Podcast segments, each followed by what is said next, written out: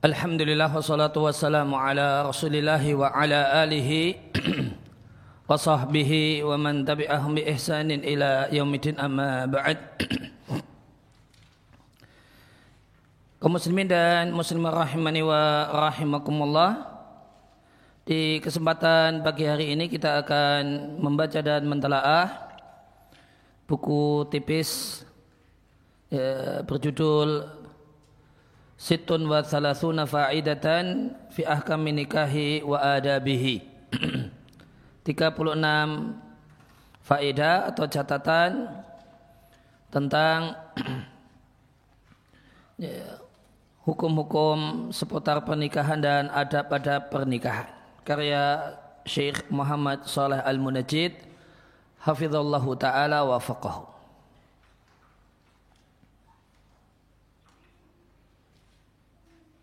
Kita mulai dari halaman 4. Faedah yang pertama, nikah itu adalah fitrah manusia. Bahkan dia adalah daruratun kebutuhan vital dalam kehidupan manusia. Dan pernikahan adalah sebab li, li kauni, kemakmuran dunia dengan adanya keturunan yang memakmurkan bumi. Dan nikah adalah sebab i'fafun nafsi. Menjaga kehormatan diri yaitu bahasa vulgarnya menjaga kemaluan bil halal dengan hubungan biologis yang halal dan menjaganya menjaga kehormatan diri atau menjaga kemaluan anil haram dari hubungan biologis yang haram dan menjaga diri minal fitnati dari fitnah atau godaan lawan jenis. Demikian juga di antara tujuan pernikahan adalah watolabil waladi dan mencari keturunan. Dan menikah adalah salah satu dari ajaran seluruh para nabi dan keteladanan para rasul alaihi wassalam syariat mendorongnya dan memotivasinya. Allah Ta'ala berfirman Wallahu ja'ala lakum min anfusikum aswaja Allah jadikan untuk kalian dari diri kalian sendiri yaitu sama-sama manusia pasangan. Dan Allah jadikan untuk kalian dari pasangan kalian banina wa hafadah anak dan cucu wa razaqakum minat dan Allah memberikan karunia kepada kalian berupa hal-hal yang thayyib, hal-hal yang baik, hal-hal yang bermanfaat. Afa bil batil yu'minuna wa bi ni'matillahi hum yakfurun? Apakah mereka mengimani kebatilan ataukah mereka kufur dengan nikmat Allah Subhanahu wa taala. Dan di antara dalil yang menunjukkan bahwasanya menikah adalah sunatun min sunanil anbiya wa mursalin adalah firman Allah di surat Ar-Ra'd ayat yang ke-38. Walaqad arsalna rusulan min qablik. Sungguh telah kami utus para, banyak para banyak rasul sebelummu wahai Muhammad sallallahu alaihi wasallam wa ja'alna lahum azwajaw wa dan kami jadikan bagi mereka istri dan anak keturunan. Yang menjadikan untuk mereka istri berarti mereka menikah.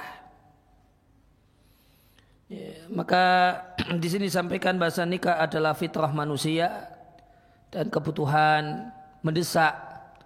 Ya, oleh karena itu kita jumpai agama yang ajaran yang melarang untuk menikah dan menilainya bertentangan dengan kesucian itu realitanya di, di, tersebar di tengah-tengah mereka di, penyimpangan seksual. Di, karena di, karena kebutuhan vital dihalangi. Padahal tidak boleh tidak hal ini harus disalurkan. Kemudian dan di antara uh, tujuan pokok pernikahan adalah i'fafun nafsi bil halal.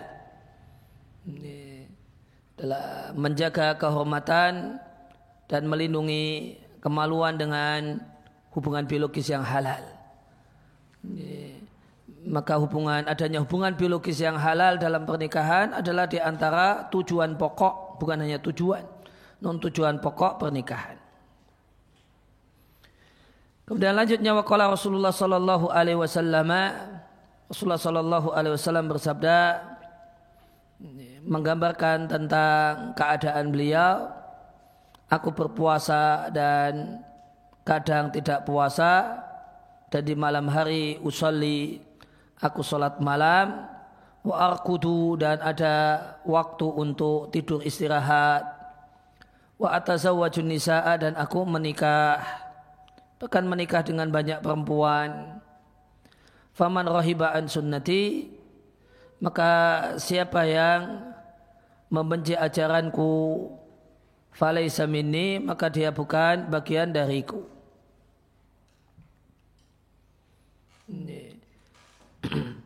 Maka uh, pada dasarnya makan itu mubah.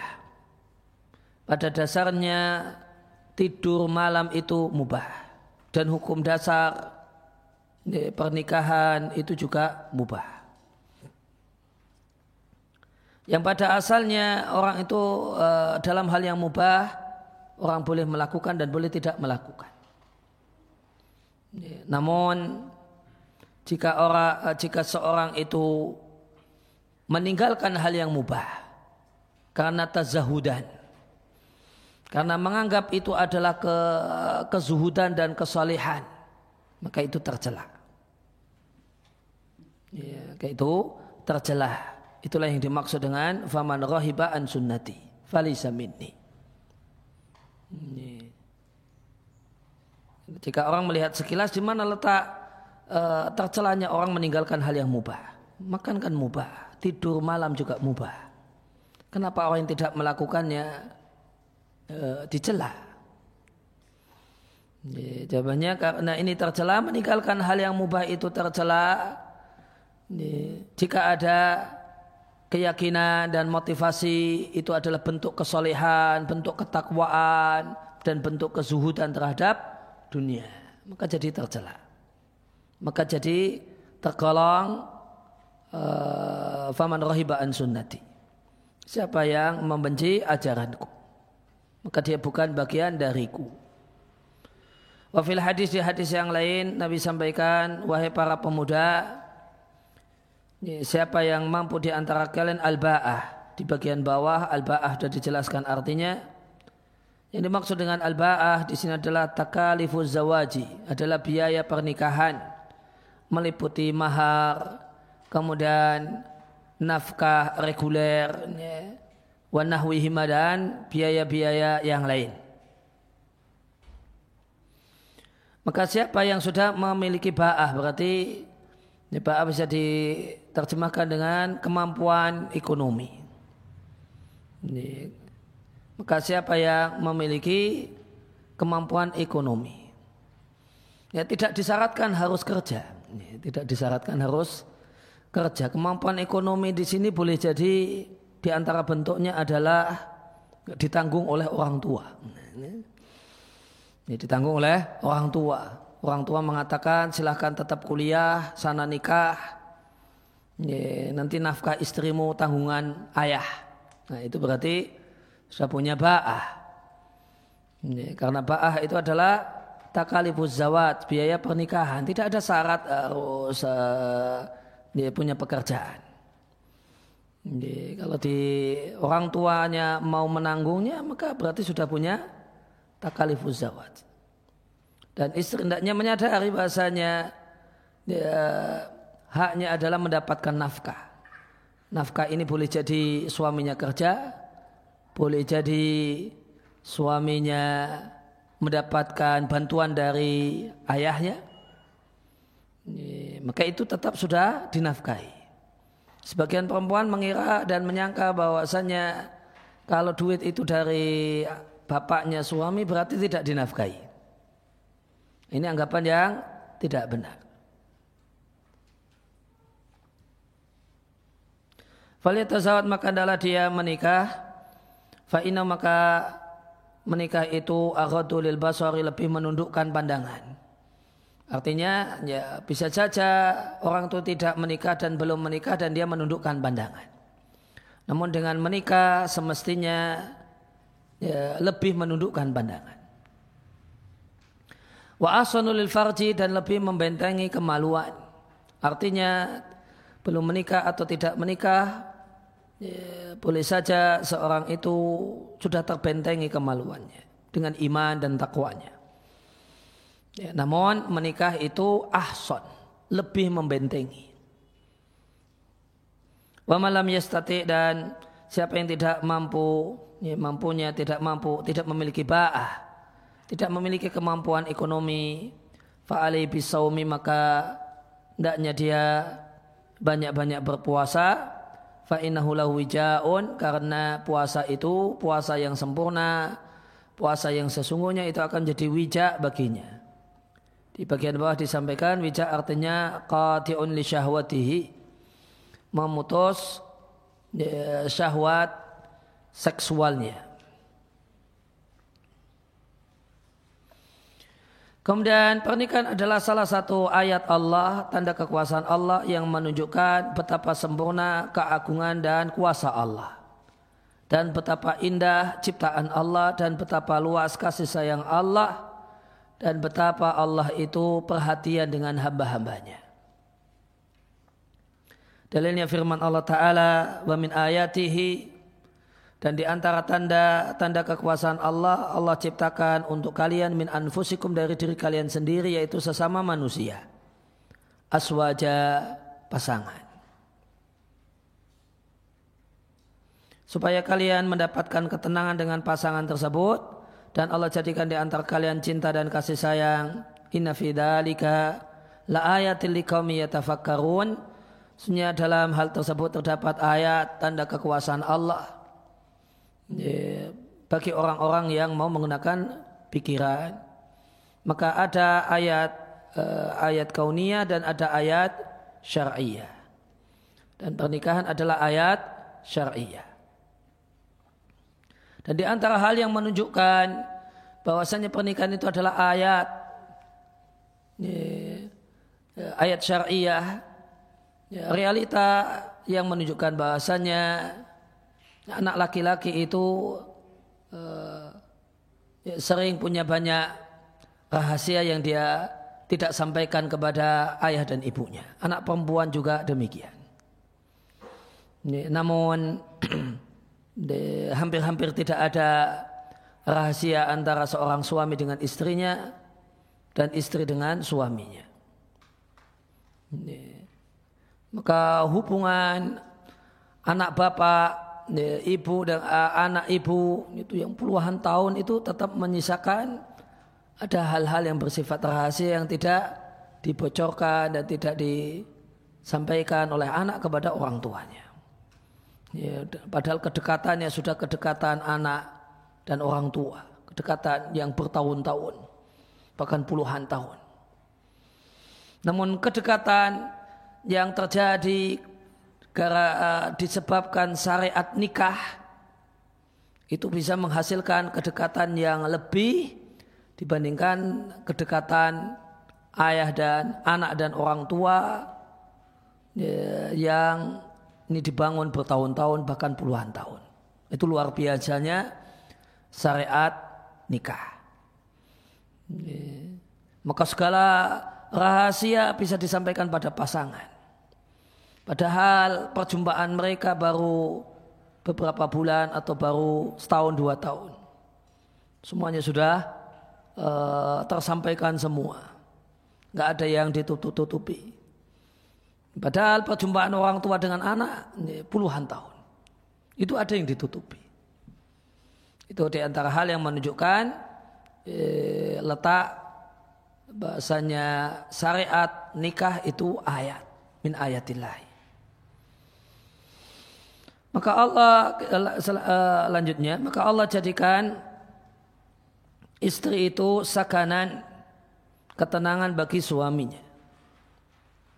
Ya, ketenangan di sini mencakup Ya, eh, tidak disebutkan di sini. Ya. Ya, cakupan yang pertama adalah ketenangan hasrat biologis. Ya, itu ketenangan yang pertama.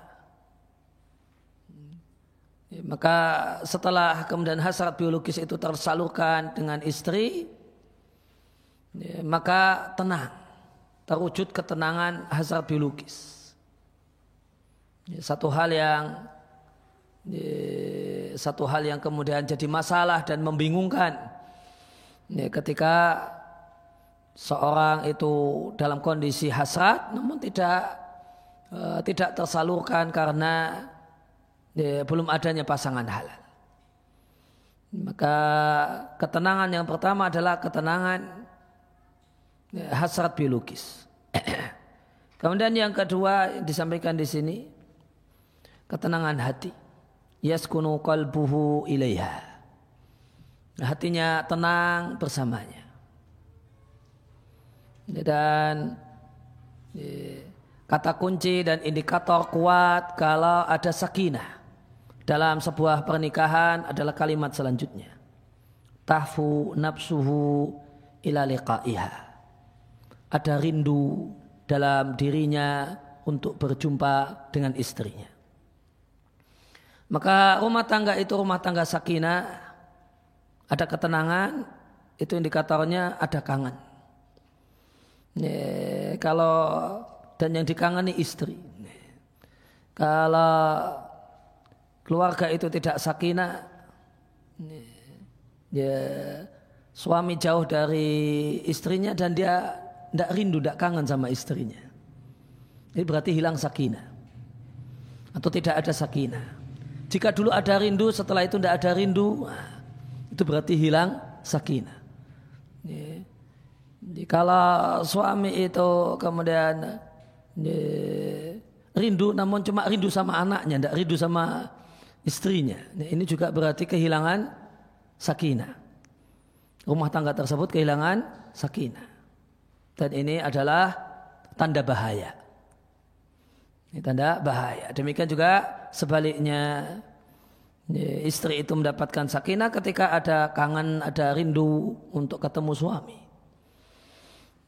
Kalau suami malah kangennya, eh, rindunya sama kantornya, rindunya sama teman-teman di kantor, tidak ada rindu sama istrinya, ini, ini tanda bahaya. Demikian juga istri itu rindunya cuma rindu sama teman-temannya, tidak rindu sama suaminya, ini juga tanda bahaya. Maka inilah sakinah. Sakinahnya hati. Ada rindu untuk berjumpa. Wayafrahu biru'yatiha. Ada senang, ada gembira berjumpa dengan eh, dengan pasangan halalnya.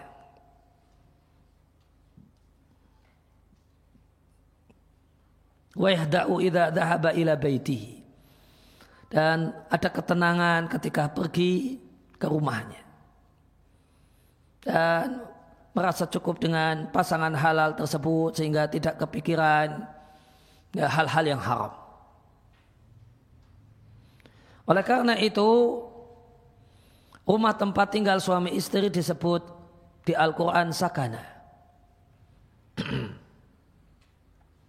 Dan rumah itu disebut maskana, maskan. Tempat tinggal, rumah tempat tinggal dalam bahasa Arab disebut maskan. Dari kata-kata sakinah. Tidak semua rumah ternyata maskan. Ketika tidak ada rindu, tidak ada rindu, malah adanya takut dan cemas. Nanti kalau pulang, nanti dicereweti apa ya? Nah, nanti kalau ketemu istri, nanti diomel-omeli apa ya? Malah adanya deg-degan. Maka ini eh, rumah tersebut cuma menjadi bait. Bait itu eh, tempat melalui waktu malam. Namun tidak menjadi maskan. Tempat penuh sakinah. Tempat ketenangan.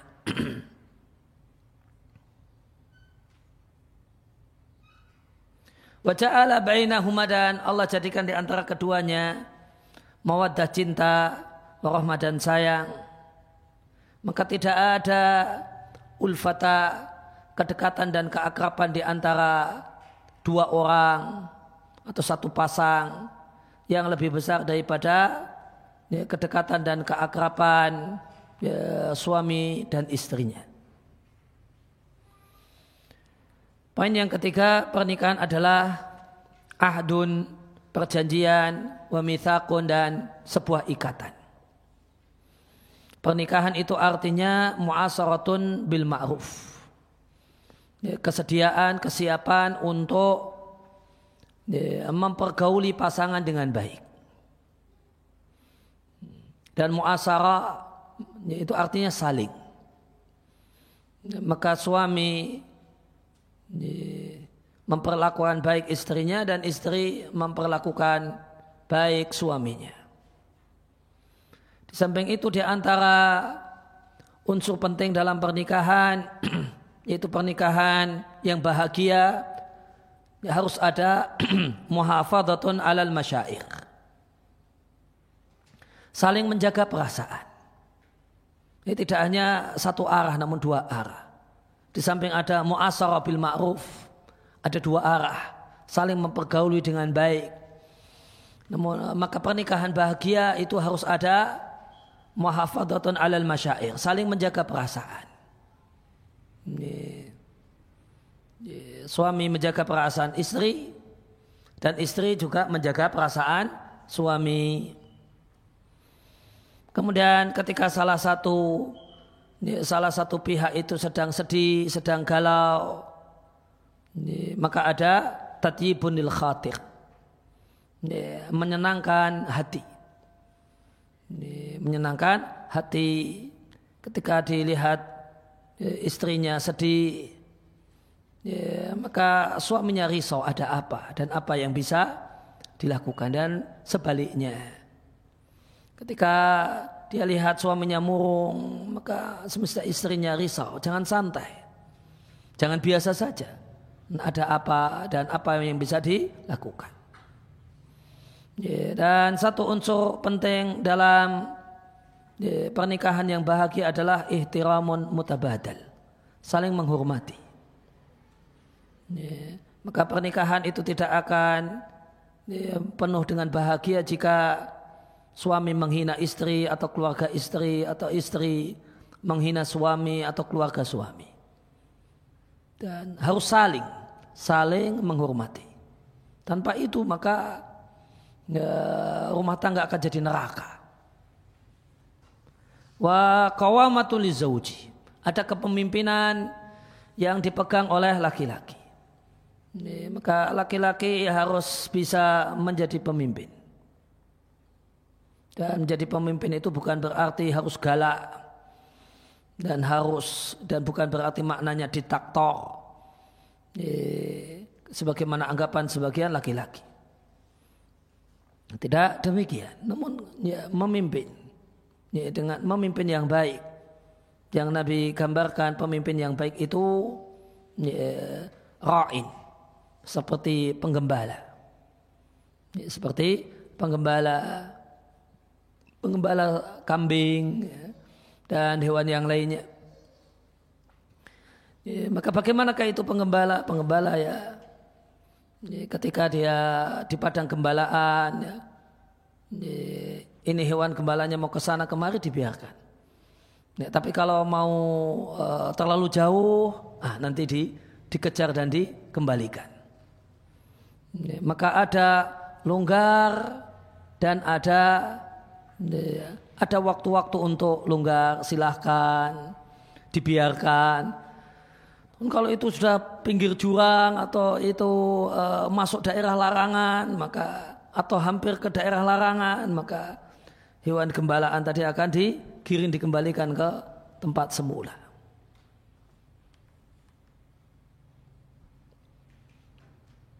Warahmatun bil mar'ati maka di antara unsur, unsur asasi dalam unsur penting dalam pernikahan adalah ya, kasih sayang besar dengan istri sayang dengan istri.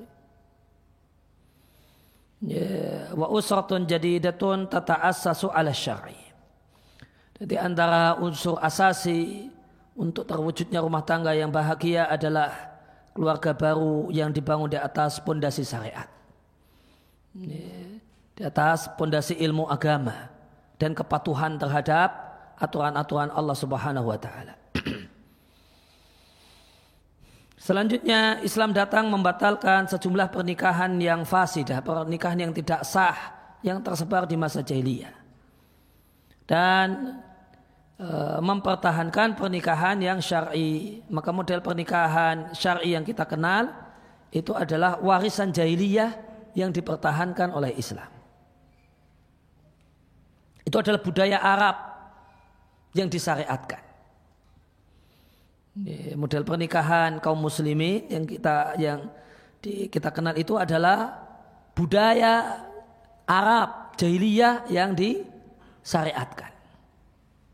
Dan itu tidak masalah. Dan itu tidak masalah. Ya, ada, ada, ada, ada masalah ini budaya Arab jahiliyah yang kemudian di, dibiarkan atau bahkan ditetapkan.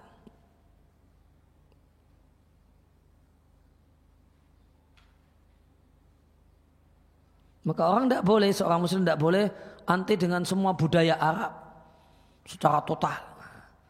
Nanti juga harusnya anti dengan model pernikahan ini karena ini budaya Arab.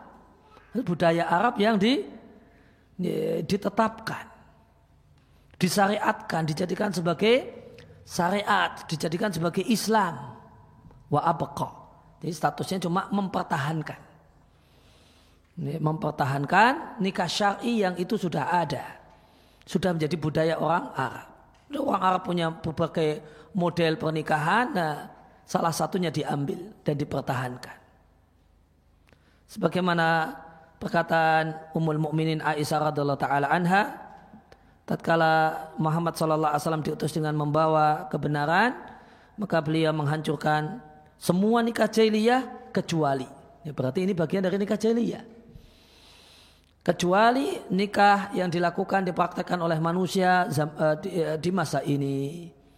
Itu yang dipertahankan.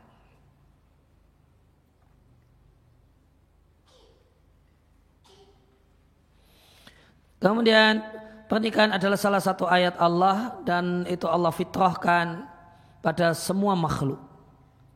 Dan Allah muliakan manusia sehingga pernikahan manusia Allah liputi dengan berbagai macam aturan, hukum dan adab sehingga kepatuhan terhadap aturan, hukum dan adab tersebut menjadikan pernikahan itu ibadah dalam artian bernilai ibadah, war kurbatan dan bisa menjadi alat untuk mendekatkan diri kepada Allah Subhanahu wa taala. Maka punya pasangan ini fitrah bukan hanya manusia, juga hewan. Fatrah alaiha jami al kainat, semua makhluk itu punya kecenderungan untuk berpasangan.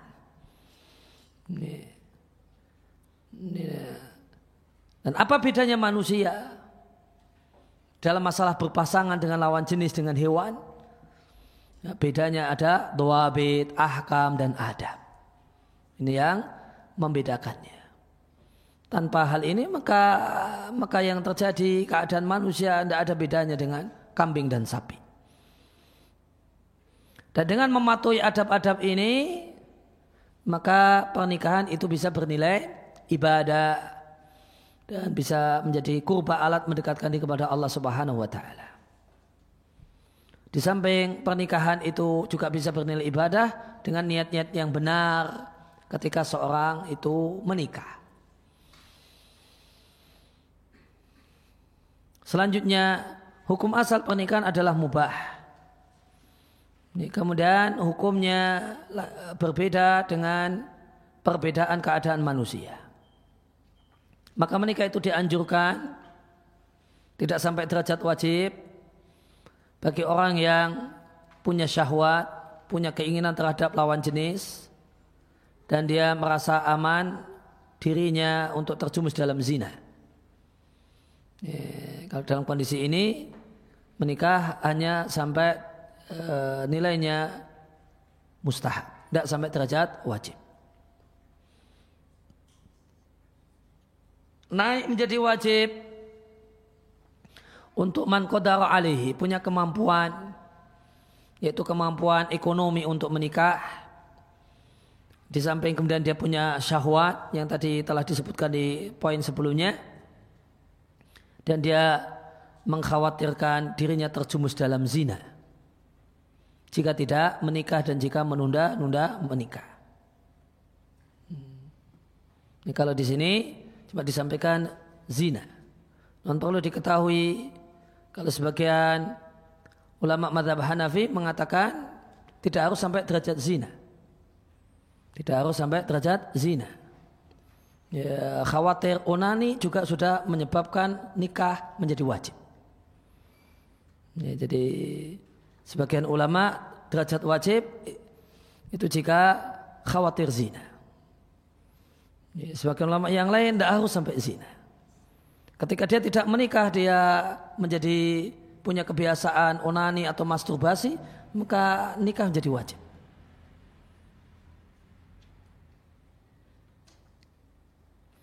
Kemudian yang ketiga, ya, nikah hukumnya makruh untuk orang yang khawatir terjumus dalam kezaliman jika dia menikah. Jadi dia adalah seorang yang tipikal kalau marah itu ngamuk misalnya. Nah, maka kalau dia nikah punya istri nanti istrinya babak belur. Karena dia ngamuk. Maka dia khawatir mendolimi istrinya.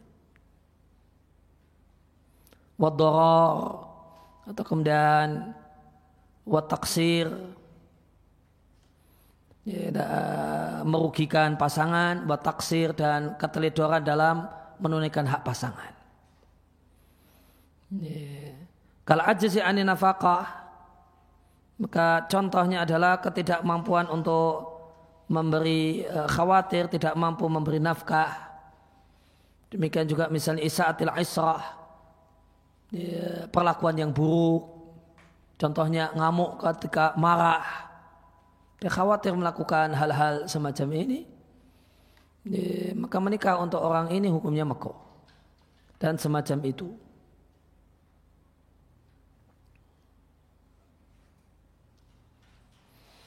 Kemudian menjadi ke keharusan bagi seorang laki-laki ketika dia ingin menikah. Kenapa disebut laki-laki? Karena laki-lakilah yang mencari. Hendaklah dia ayuh sinal ikhtiar memilih dengan baik. Walaya ta'ajal dan jangan tergesa-gesa. Karena pernikahan itu bukan perlombaan. Siapa yang dulu-duluan. Ya, maka walaya ta'ajal. Jangan tergesa-gesa. Jangan menikah hanya karena ya, temannya menikah. Ya. Ya, maka tidak mau kalah harus uh, segera menikah. Akhirnya asal-asalan. Fayustahabu maka dianjurkan untuk menikah dengan datadin wanita yang baik agamanya. Wal khuluk dan baik akhlaknya. Sebenarnya akhlak itu bagian dari agama.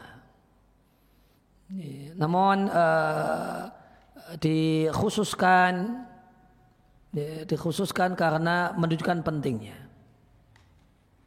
Dan dikhususkan, yang kedua dikhususkan karena sering kali dijumpai orang yang baik ibadahnya, rajin ngajinya, namun jelek akhlaknya.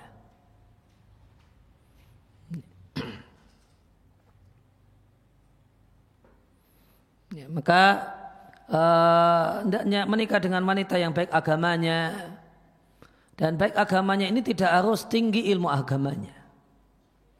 Ya, yang dimaksud dengan baik agamanya adalah wanita yang taat kepada Allah dan Rasulnya.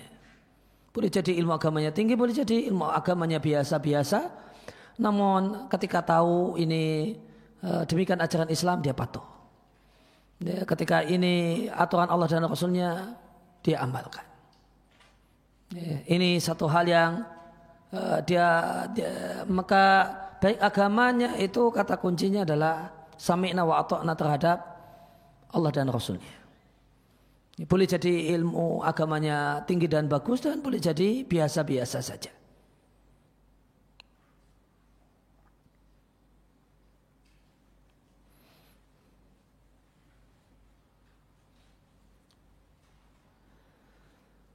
Kemudian baik agamanya dan baik akhlaknya, baik perilakunya, Wal afaf dan seorang wanita yang menjaga diri, artinya ya, tidak berzina atau belum pernah berzina. Atau kalau sudah atau sudah pernah berzina namun sudah bertobat. Itu afaf. Kemudian al-wadud. Ya yang besar rasa cintanya kepada suami. Nanti imbasnya adalah uh, semangat untuk melayani suami. Semangat untuk berbakti kepada suami.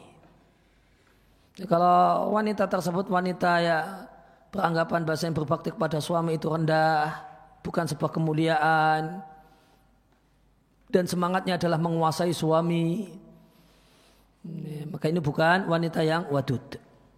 Dari mana diketahui wadud ini ya dilihat dari keluarganya. Siapa yang dominan di rumah bapak ibunya? Ibunya ataukah apakah bapaknya?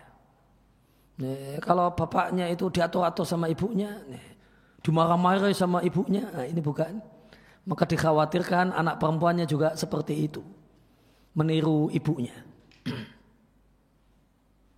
al-walud kemudian yang subur rahimnya yang ini juga diketahui dengan uh, keluarganya. Kemudian al-bikar gadis ya, jamilah dan cantik. Antakuna nasibatan memiliki nasab yang bagus. Hasibatan memiliki uh, keluarga besarnya punya nama yang baik di masyarakat. Kalimat al unzuri wal asli dan mulia unsur di sini artinya uh, keturunannya dia keturunan orang yang mulia wal asal asal di sini artinya nasab atau keturunan yang mulia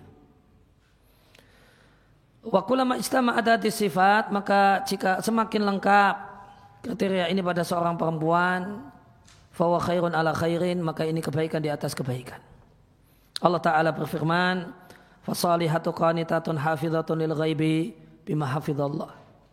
Wanita salihah adalah wanita yang qanitat, wanita yang patuh kepada Allah dan Rasulnya serta suaminya. Dan hafizatun lil ghaibi dia adalah wanita yang menjaga lil ghaibi ketika suami pergi dan ketika suami tidak di rumah dan ketika dia tidak bersama suami. Bima hafizallah ini bisa diterjemahkan dengan dua penerjemahan. Yang pertama bima hafizallah dengan melakukan uh, dan mematuhi aturan-aturan yang dengannya Allah menjaga seorang wanita. Ini kepatuhan terhadap aturan-aturan yang Allah jadikan aturan-aturan tersebut sebagai penjagaan untuk para wanita semacam tidak menerima tamu ketika suami tidak ada di rumah, ya, tidak berdua-duaan, ya, dengan lawan jenis dan yang lainnya. Kemudian terjemah yang kedua, bima hafizallah karena Allah menjaganya. Ya, artinya tidak ada orang yang terjaga kecuali orang yang dijaga oleh Allah Subhanahu wa taala. Dalam hadis Nabi katakan wanita dinikahi karena empat hal. Ada yang karena hartanya, ada yang karena nama baik keluarga besarnya, ada karena cantiknya, dan ada karena kualitas agamanya. Di sini cuma din dan yang dimaksud din termasuk di dalamnya akhlak. Fatfar din maka pilihlah wanita yang baik agamanya termasuk di dalamnya akhlak, baik akhlaknya. Taribat yadaka jika tidak maka sengsara hidupmu. Di bawah di, di baris setelahnya dijelaskan makna taribat yadaka. Taribat yadaka artinya dua tanganmu nempel di tanah. Apa maksudnya? Dalalatan alal fakri menunjukkan kiri miskin. Maka jika engkau tidak mengutamakan wanita yang baik agamanya, sengsara hidupmu. Wahai laki-laki. Menikah tidak akan bikin bahagia, namun akan menikah tidak akan jadi obat galau namun malah tambah galau. Nah, Itu jika uh, tidak uh, jika tidak dapat pasangan yang tepat, yang baik agama dan akhlaknya. Maka menikah belum tentu jadi sebab bahagia. Jika menikah asal menikah. Bahkan orang jadi sengsara gara-gara menikah ketika menikah itu asal menikah. Karena Nabi katakan taribat yadaka. Jika engkau tidak pilih orang yang baik agamanya dan akhlaknya, maka sengsara hidupmu. Tambah galau setiap hari dirimu. Kalau kemarin cuma kadang-kadang galau, sekarang tiap hari galau. Sekarang, jadi tiap hari galaunya. Kalau kadang-kadang ngenes, eh, ke mana jomblo ngenes, eh, sekarang tiap hari ngenes. Untuk jika uh, tidak jika menikah asal menikah, jika menikah asal menikah. Karena Nabi katakan fatwar bidatidin taribat yadaka. Pilih yang baik agamanya kalau tidak sengsara hidupmu. Gak main-main ini dan sengsara gara-gara menikah itu sengsara yang berkepanjangan. Derita yang tiada habisnya. Wal murad dan yang diinginkan dari kalimat ini adalah al-hatsu wat ta'rid adalah dorongan dan motivasi untuk memilih yang baik agamanya dan termasuk din dalam kalimat ini adalah khuluq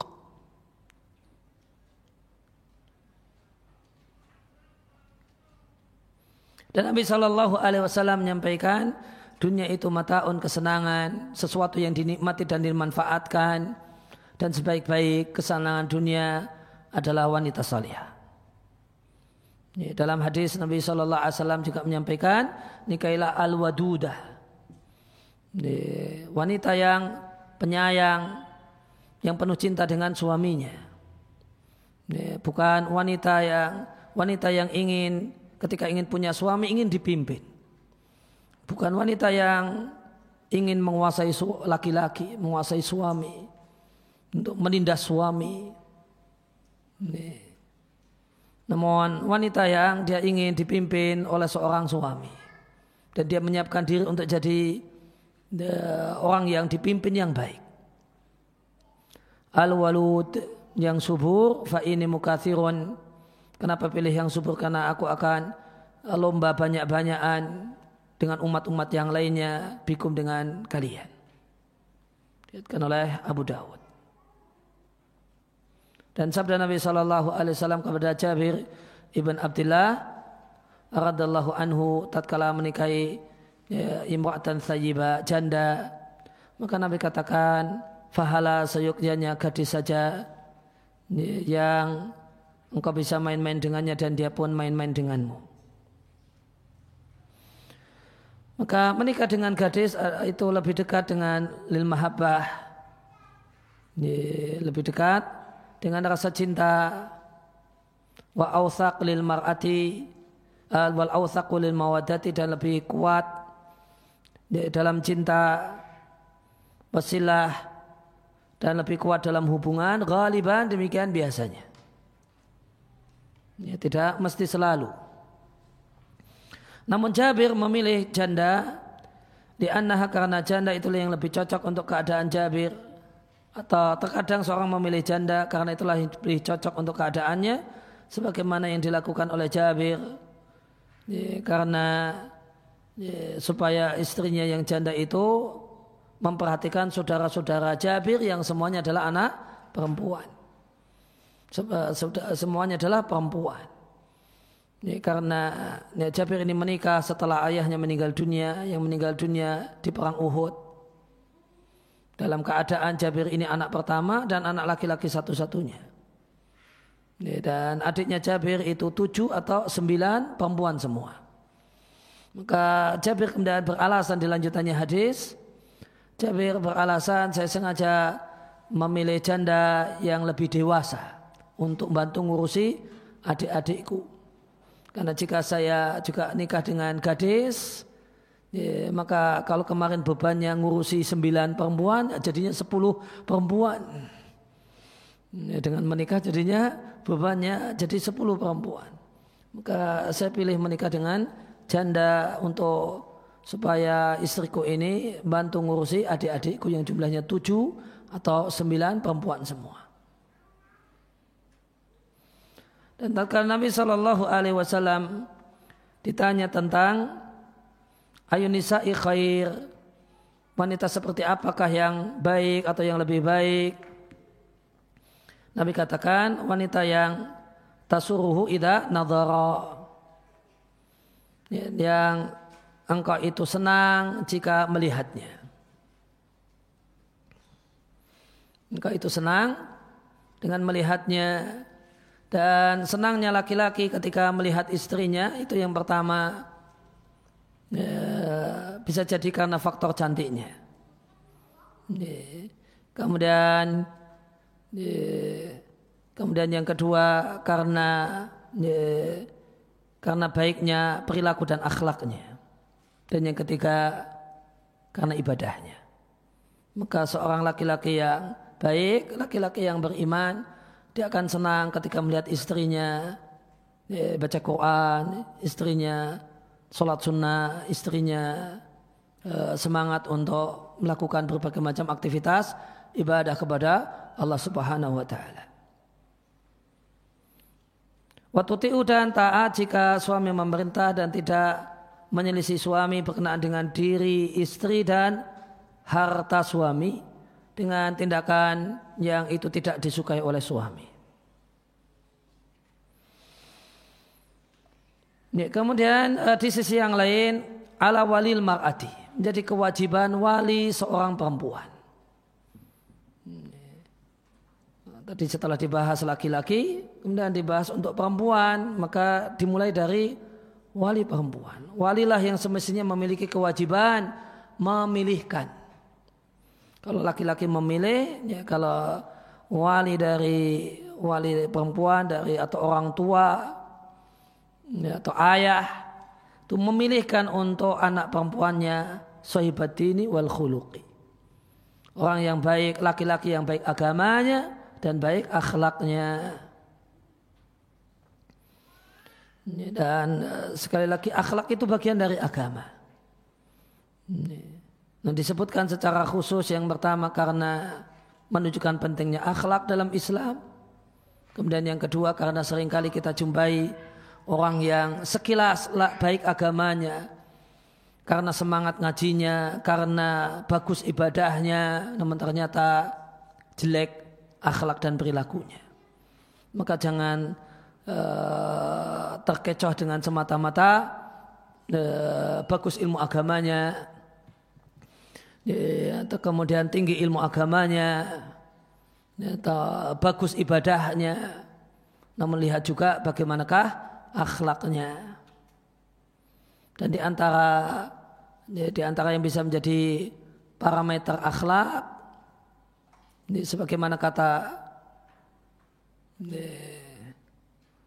ya, Ketika Abdullah bin Mubarak ditanya apa itu akhlak mulia, maka Abdullah bin Mubarak mengatakan kemampuan untuk mengendalikan amarah. Maka di antara parameter bagaimana ke akhlak mulia adalah cari informasi gimana kalau dia marah. Gimana kalau dia marah. Kalau orang itu marah itu tetap lembut. Marahnya lembut. Insya Allah orangnya lembut. Marah saja lembut. Bayangkan kalau dia tidak marah. Marah saja tetap sopan. Marahnya saja sopan. Gimana kalau tidak marah? Marahnya aja halus. Gimana kalau sedang ridho, sedang seneng? Kayak apa halusnya? Gitu. Tapi kalau marahnya banting-banting, ya sudah. Itu nggak marah juga suka kemudian uh, marah ya kalau marah itu banting-banting banget kalau nggak marah banting biasa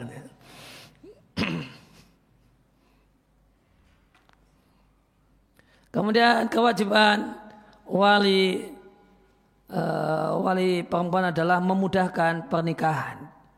Wali yu'akid dan tidak membuat ruwet dan tidak mempersulit. Allah Ta'ala berfirman wa angkul ayam minkum. Maka nikahkanlah yang sendirian. Ini salah satu pendapat dari tafsir yang uh, angkihu di sini ditujukan kepada wali. Wahai para wali nikahkanlah yang sendirian di antara kalian wasolihina min ibadikum maka jika kalian punya budak dan budaknya budak yang baik nikahkan baik itu budak laki-laki wa imaikum ataupun budak perempuan ia kunu fukara jika mereka itu fakir maka Allah akan mencukupi dari sebagian karunia-Nya. Wallahu wasi'un alim dan Allah adalah zat yang maha luas dan maha mengetahui. Al-ayama maknanya adalah mala zaujalahu tidak punya pasangan baik dia gadis ataupun bujang, janda ataupun duda. Min rajulin aw imra'atin baik laki-laki ataupun perempuan. Maknanya wahai orang-orang yang beriman ya, bantulah untuk supaya menikah. Bukan dibuli namun dibantu. Bukan bulilah. Namun nikahkanlah. Apa yang bisa saya bantu kok belum nikah-nikah. Ya, bukan hanya bertanya kapan nikahnya. Namun pertanyaannya apa yang bisa saya bantu supaya segera menikah. Maka zawiju ayyuhal mu'minun. Mala zaujalahu. Siapa yang tidak punya pasangan, ya, maka segerakan supaya dia punya pasangan, bukan bully supaya ya, bukan dibully, namun bantu supaya segera menikah. Oh, enggak punya duit, oh ya saya bantu duitnya, gitu kan. Belum punya kerja, oh ya nanti saya bantukan carikan pekerjaan. Tapi setelah itu tahu segera nikah loh ya. Nah. Ya maka nikahkanlah wahai orang-orang yang beriman malah zaujalahu yang tidak punya pasangan. Ya, maka jangan uh, jangan biarkan uh, uh, janda itu lama menjanda, jangan biarkan duda itu lama menduda.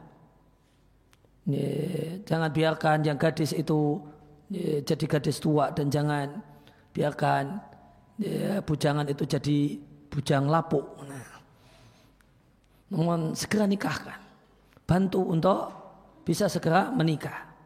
Min ahrorin min rija ahror rijalikum banisaikum baik laki-laki ataupun perempuan yang merdeka ataukah wasolihina min ibad min ibadikum wa imaikum budak kalian.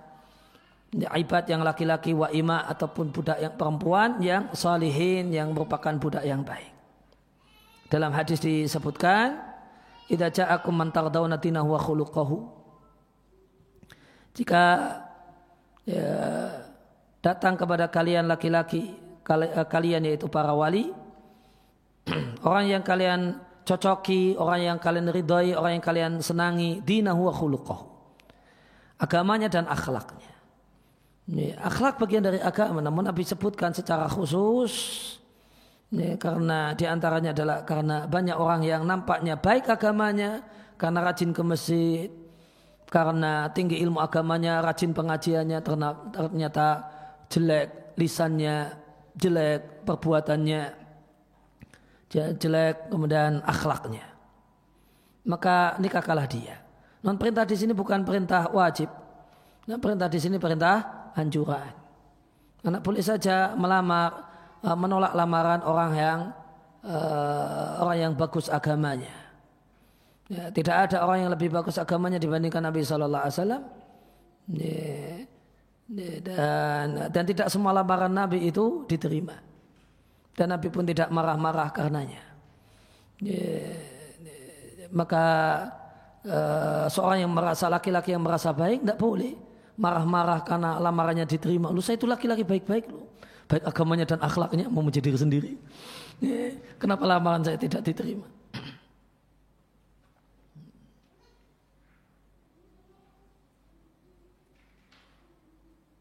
Ila taf'alu jika kalian tidak melakukannya maka akan terjadi kerusakan di muka bumi wa fasadun kabir dan kerusakan yang besar. Demikian kita beri uh, eh, 5 atau 10 menit. Wassalamualaikum ala nabiyina Muhammadin wa ala alihi wasallam. Wa akhiru da'wana alhamdulillahi alamin.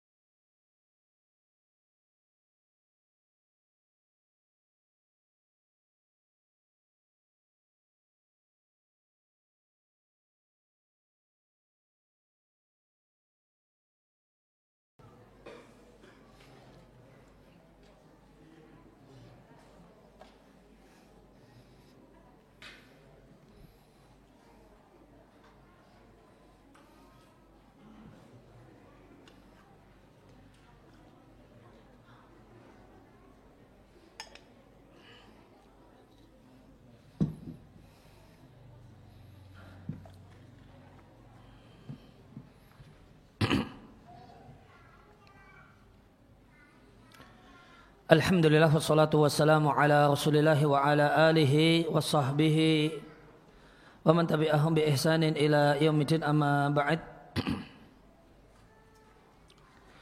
Ikhwatan iman rahimani wa rahimakumullah Sebelum kita lanjutkan di poin yang ke-9 Untuk memperjelas bahasanya hadis idza ja'akum man tardawna dinahu wa khuluquhu fa'ankihuhu jika datang kepada kalian laki-laki yang melamar anak perempuan kalian dan kalian ridhoi agama dan akhlaknya maka nikahkanlah dia. Bahasanya perintah di sini adalah perintah anjuran dan bukan perintah kewajiban.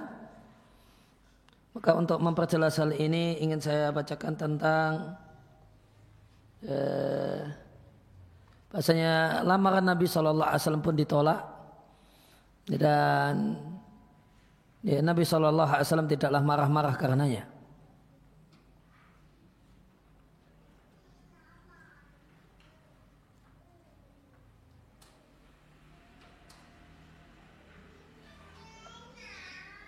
Di antaranya adalah Nabi melamar uh, sepupunya Ummu Hani dan Ummu Hani menolak lamaran Nabi.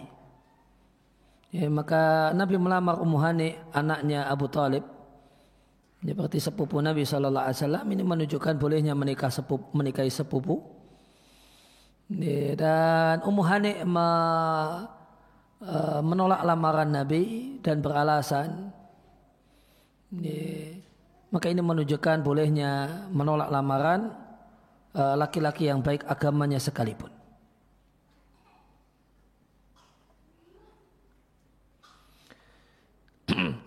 Sebagian uh, pakar sirah nabawiyah menyebutkan bahasa Nabi Shallallahu Alaihi Wasallam melamar sepupunya Ummu Hani binti Abi Talib ini dua kali.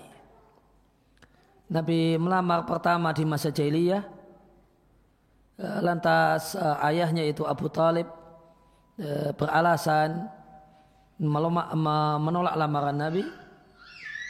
Wa maratan fil Islam dan di kali yang kedua Nabi melamar uh, di masa Islam ya, fakta darat an nafsiha. Ya, lantas Ummu Hani beralasan tentang dirinya menolak lamaran Nabi dengan alasan ya, bi kibari sinniha kalau dia sudah tua Wabi annaha dhatu ayalin dan dia punya banyak anak. Adapun kisah bahasanya Nabi melamar Ummu Hani di masa Islam maka kisahnya valid. Diatkan oleh Muslim dari Abu Hurairah. Si Nabi Anak Nabi sallallahu alaihi wasallam khutbah Ummu Hani'in binta Abi Talibin. Nabi melamar Ummu Hani binti Abi Talib, ya, sepupunya Fakalat lantas respon dan jawaban Ummu Hani adalah Ya Rasulullah ini kot kabirtu. Wahai Rasul, ya, aku sudah tua. Wali iyalun dan aku punya banyak anak. Aku tidak ingin merepotkanmu dan menyusahkanmu. Dan dan karena penolakan ini kemudian Rasulullah Wasallam menyampaikan bahasanya sebaik-baik perempuan Arab perempuan yang menunggang unta adalah wanita-wanita Quraisy. Ya, yang demikian sayang kepada anak-anaknya ketika anaknya masih kecil dan demikian hemat dengan harta dan pemberian dari suaminya. Ya, maka kata Al-Iraqi Ummu Hani tatkala dilamar oleh Nabi sallallahu alaihi wasallam beralasan kalau sudah tua sudah merasa sudah nenek-nenek masa eh, nikah dengan nenek-nenek. Wabi annaha datu iyalin dan punya banyak anak. Maka Ummu Hani merasa kasihan dengan Nabi Shallallahu Alaihi Wasallam. Merasa nanti uh, Ummu Hani tidak ingin Nabi itu layat uh, beliau ingin agar Nabi tidak tersakiti karena menikah dengan wanita yang sudah tua dan Nabi terganggu dengan harus berinteraksi dengan anak-anaknya Ummu Hani. Sedangkan kisah kalau Nabi melamar Ummu Hani di masa jahiliyah sebelum datangnya Islam, sebelum Nabi jadi Nabi, maka ya, kisahnya secara sanad tidak kuat. Ya, dikisahkan oleh Ibnu Sa'ad di kitabnya At-Tabaqat. Akhbarana Hisam ibn Muhammad ibn Sa'ib Al-Qalbi dari ayahnya dari Abu Saleh dari Ibnu Abbas. Nabi Shallallahu Alaihi Wasallam mendatangi Abu Talib untuk melamar anak perempuannya Abu Talib yaitu Ummu Hani dan ini fi, fil jahiliyah. Dan ketika itu Ummu Hani juga dilamar oleh Hubairah ibn Abi Wahab, ibn Amr, ibn Aid, ibn Imran, ibn Makhzum. Ada dua yang melamar. Nabi melamar dan seorang bernama Hubairah. Eh, Abu Talib memilih untuk menikahkan Ummu Hani dengan Hubairah. Nabi SAW protes dengan pamannya dan mengatakan, Ya Ami, zawatsta Hubairata wa taroktani. Engkau nikahkan Ummu Hani dengan Hubairah dan engkau tinggalkan aku. Maka Abu Talib beralasan kenapa menolak lamaran Nabi SAW dan Nabi memilih Hubairah. Ya ibna akhi, wahai anak saudaraku, wahai keponakanku. Inaka soharna ilaihim. Kita sudah punya hubungan perkawinan dengan mereka Bani Makhzum. Keluarganya Hubairah ini. Wal karimu yukafi'ul karimah. Dan orang yang mulia itu membalas orang yang mulia.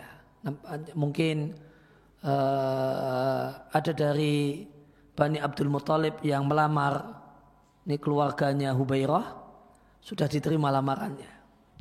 Nah sekarang ada dari keluarganya Hubairah yang melamar masa ditolak baru-baru saja kemarin belum lama uh, ini ngelamar diterima kok ini kemudian ngelamar ditolak maka orang yang mulia uh, membalas orang yang mulia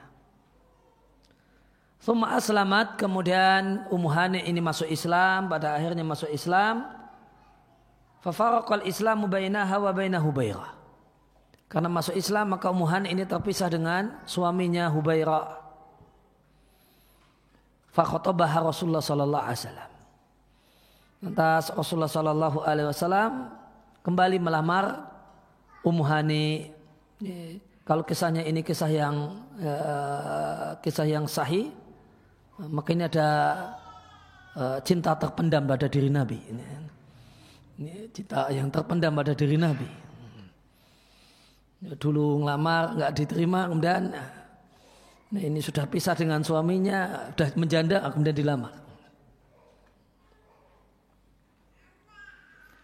Ya, maka kemudian setelah kemudian dia terpisah dari uh, suaminya, kalau kisah ini benar ya, maka cinta lama tumbuh kembali gitu ya. Ada cinta lama tumbuh kembali.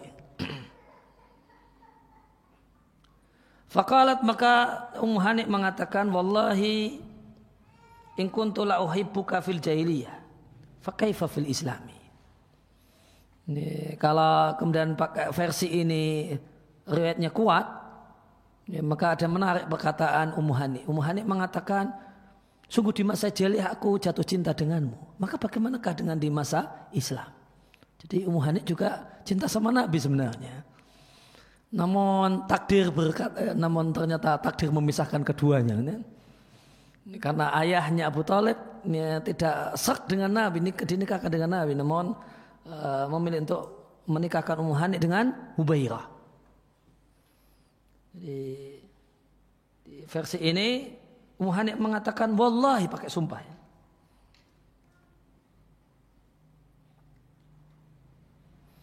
Wallahi demi Allah, in kuntu sungguh aku la uhibbuka fil jahiliyah. Aku sebenarnya cinta dirimu dulu ketika uh, belum datang Islam. Fakaifa fil Islam, maka bagaimanakah setelah datangnya Islam? Walakini imra'atun musbiyatun ayatu sabi, uh, sabibatin namun aku adalah perempuan yang banyak anaknya. Wa akahu ayatuka aku tidak uh, ingin, tidak suka anakku yang demikian banyak ini nanti akan jadi beban dirimu.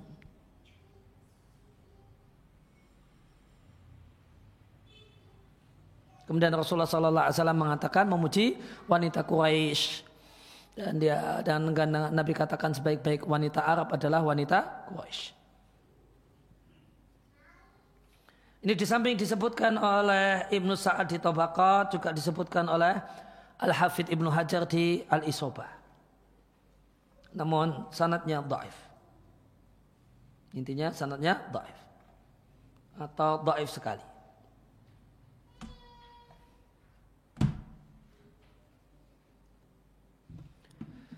Ya, kemudian kita lanjutkan Poin yang kesembilan tentang uh, tentang pahala membantu orang supaya bisa menikah. Beliau katakan bersa'yu dan upaya untuk menikahkan laki-laki yang baik dengan perempuan yang baik-baik. Wataufik dan menyatukan laki-laki dengan perempuan dalam ikatan yang halal. Ikatan pernikahan adalah amalun saleh azim ini amal soleh dan beliau katakan, dikatakan oleh penulis bukan amal soleh ringan. Namun amal soleh yang azim, amal soleh yang besar. Sehingga bukan hanya ada pahalanya, namun fihi thawabun jazil. Ada pahala yang besar.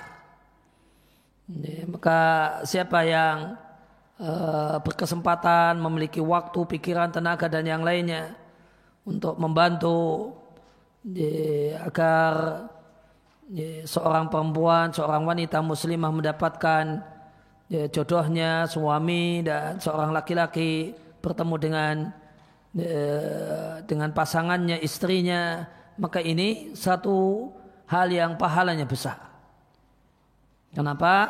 Fawa ta'awunun alal birri wa taqwa. Ini adalah bagian dari tolong menolong kerjasama dalam kebaikan dan takwa masuk dalam ayat wa ta'awanu 'alal birri wa taqwa. Kemudian yang kedua dalalatun 'alal khairi.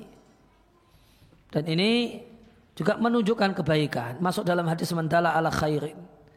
Falahu mislu ajri fa'ilihi. Siapa yang menunjukkan kebaikan. Dengan mengatakan itu laki-laki yang baik-baik loh. Cocok. Sepertinya cocok denganmu. Atau itu perempuan baik-baik sepertinya cocok denganmu.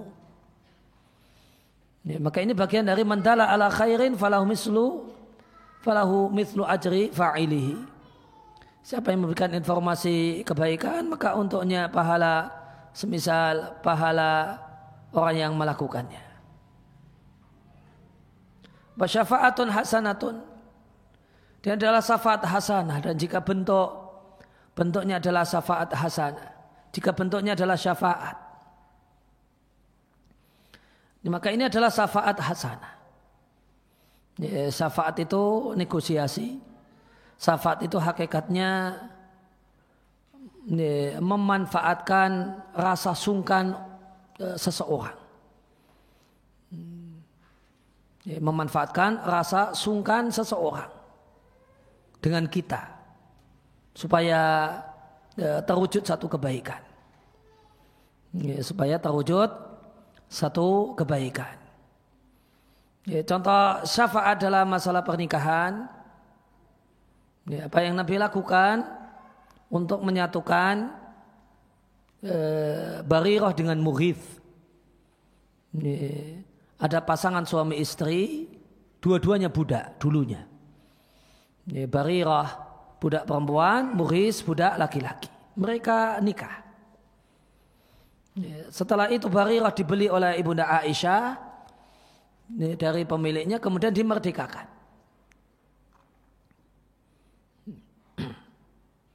Dan ketika pasangan suami istri budak kemudian maka ada ketentuannya. Kemudian salah satunya merdeka. Ya, dan salah satunya merdeka ini ada ketentuannya. Jika yang merdeka duluan Ya, itu suaminya, maka istrinya tetap istrinya. Istrinya tetap istrinya. Kemudian kalau suami mau mencerai, mentala, ini bab yang lainnya. Kemudian kalau yang merdeka duluan itu perempuan, istri, Dan ini sama-sama budak awalnya. Maka eh, istri dalam hal ini memiliki namanya khiyar, hak, hak opsi. Boleh tetap jadi istri dan rela kalau suaminya adalah budak. Sedangkan dia orang merdeka, yang ini lebih mulia.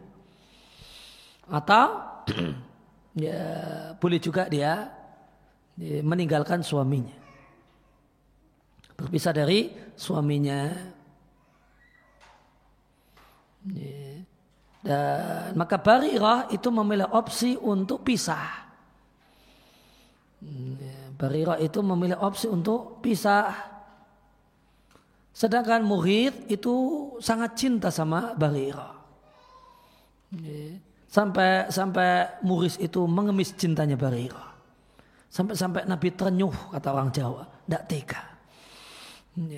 Nabi ternyuh, tidak tega melihat Muris dan deritanya dia karena cinta. Nah, cinta kepada istrinya Barirah yang memilih opsi untuk pisah. Jadi setelah kemudian Barirah mengambil keputusan berencana untuk pisah, ya, maka Muris itu mengiba kepada Barirah. Di antara bentuknya adalah nguntiti Barirah ke mana Barirah pergi. Barirah pergi ke mana, Muris ngikuti di belakang sambil nangis dan berderai air mata membasahi jenggotnya bayangkan laki-laki ganteng, gagah, ya, berlinang air mata jalan di belakang seorang perempuan. Tapi perempuan ini asalnya istrinya. Dan itu sampai lewat di depan Nabi. Bayangkan, ya, bayangkan lewat di depan Nabi. Barirah jalan di depan, belakangnya di belakangnya dikuntit sama sama muris sambil nangis. Ya, tolong jangan berpisah. Ya. Dan ketika itu Nabi duduk dengan pamannya Al-Abbas. Dan setelah lewat, maka Nabi komentar bersama pamannya. Ya, Wahai paman, lihat betapa besar cintanya Barirah, eh, cintanya Muris kepada Barirah dan betapa luar biasa bencinya ya, Barirah dengan Muris. Padahal itu suaminya dulunya. Kok bisa ya tega seperti itu? Kan kadang kan orang tuh uh, ya bertahan karena kasihan. Ya. Ini bertahan karena kasihan. Sebagian rumah tangga itu bertahan bukan karena cinta. Sebagian bertahan karena kasihan. Dan sebagian orang itu menikah bukan karena cinta, namun menikah karena kasihan. Ini laki-laki ini kok ngelamar saya bolak-balik, kasihan lah. kok melastimen gitu kan. Bolak balik ditolak datang lagi, ditolak datang lagi kasihan. Ya udahlah, saya terima. Ya, maka diterima ya karena sudahlah gitu kan. Sudahlah. Ini sebagian perempuan itu menerima laki-laki karena kasihan, bukan karena cinta. Non karena karena kasihan, karena ibadah saja ini. Kok kayaknya kalau ditolak kok sedih banget gitu kan. Ditolak lagi, sedih banget lagi. Ini sudah ditolak berapa kali, tiga kali, jadi kurus kering kemarin gemuk ada. Akhirnya saya sudahlah daripada nanti dia mati nanti kalau nggak diterima. Akhirnya sudahlah saya tidak apa-apa saya nikah dengannya. Sebagian pernikahan itu bertahan atau bahkan terjadi karena kasihan, karena iba, bukan karena cinta. Nah ini uh, uh, Muhis itu luar biasa mengibanya. Nguntit jalan di belakang sambil nangis ini, tolong cintai aku, ini, pertahankan rumah tangga kita. Namun tetap gak bergeming. Sudah sudah berapa ember air matanya Muris ini, Baliroh tidak bergeming, bayangkan. Maka Nabi menyimpulkan, lihat baik paman, betapa besar cintanya Muris kepada Bariroh, namun betapa bencinya Bariroh kepada Muris. Kalau tidak benci sekali, maka minimal luluh dengan air mata. Ya, minimal ibalah kasihan ya. Kalau enggak benci sekali. Kalau cuma benci biasa gitu ya bencinya benci biasa. Ini kan mengemis cinta ini. Berderai air mata. Sudah berember-ember air matanya. Ya, ya sudahlah kasihan enggak apa-apa lah. kita kembali suami istri saja. Ya, tapi tetap, ternyata tidak. Maka Nabi simpulkan ini benci sekali. Bukan hanya benci, namun benci sekali. Ya. Sudah kemudian sudah pokoknya sama sekali enggak ini. Ya. Maka kemudian di sini kemudian Nabi melakukan yang namanya syafaat. Ya, akhirnya Nabi menemui uh, menemui barira. Ya, syafaat itu hakikatnya memanfaatkan tidak enaknya seseorang dengan diri kita. Sungkan, pekewo. Kenapa? Ya karena karena kita adalah orang yang sangat dia hormati.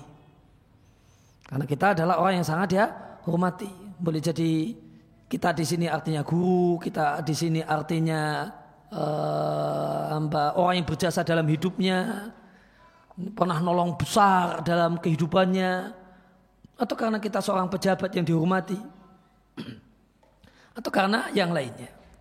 Ini intinya adalah kita punya pelaku syafaat itu punya nama baik, punya kedudukan yang tinggi di hati seseorang. Kemudian kita manfaatkan kedudukan tinggi tersebut untuk melakukan kebaikan.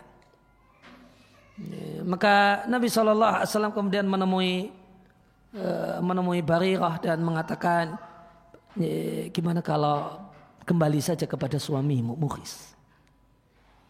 Hmm. Gimana kalau kembali saja kembali saja kepada suamimu Mughith. Ya, Nabi memanfaatkan tentu Nabi ini punya kedudukan di hati Eh, Barira, beliau seorang nabi dan eh, dan yang memerdekakan adalah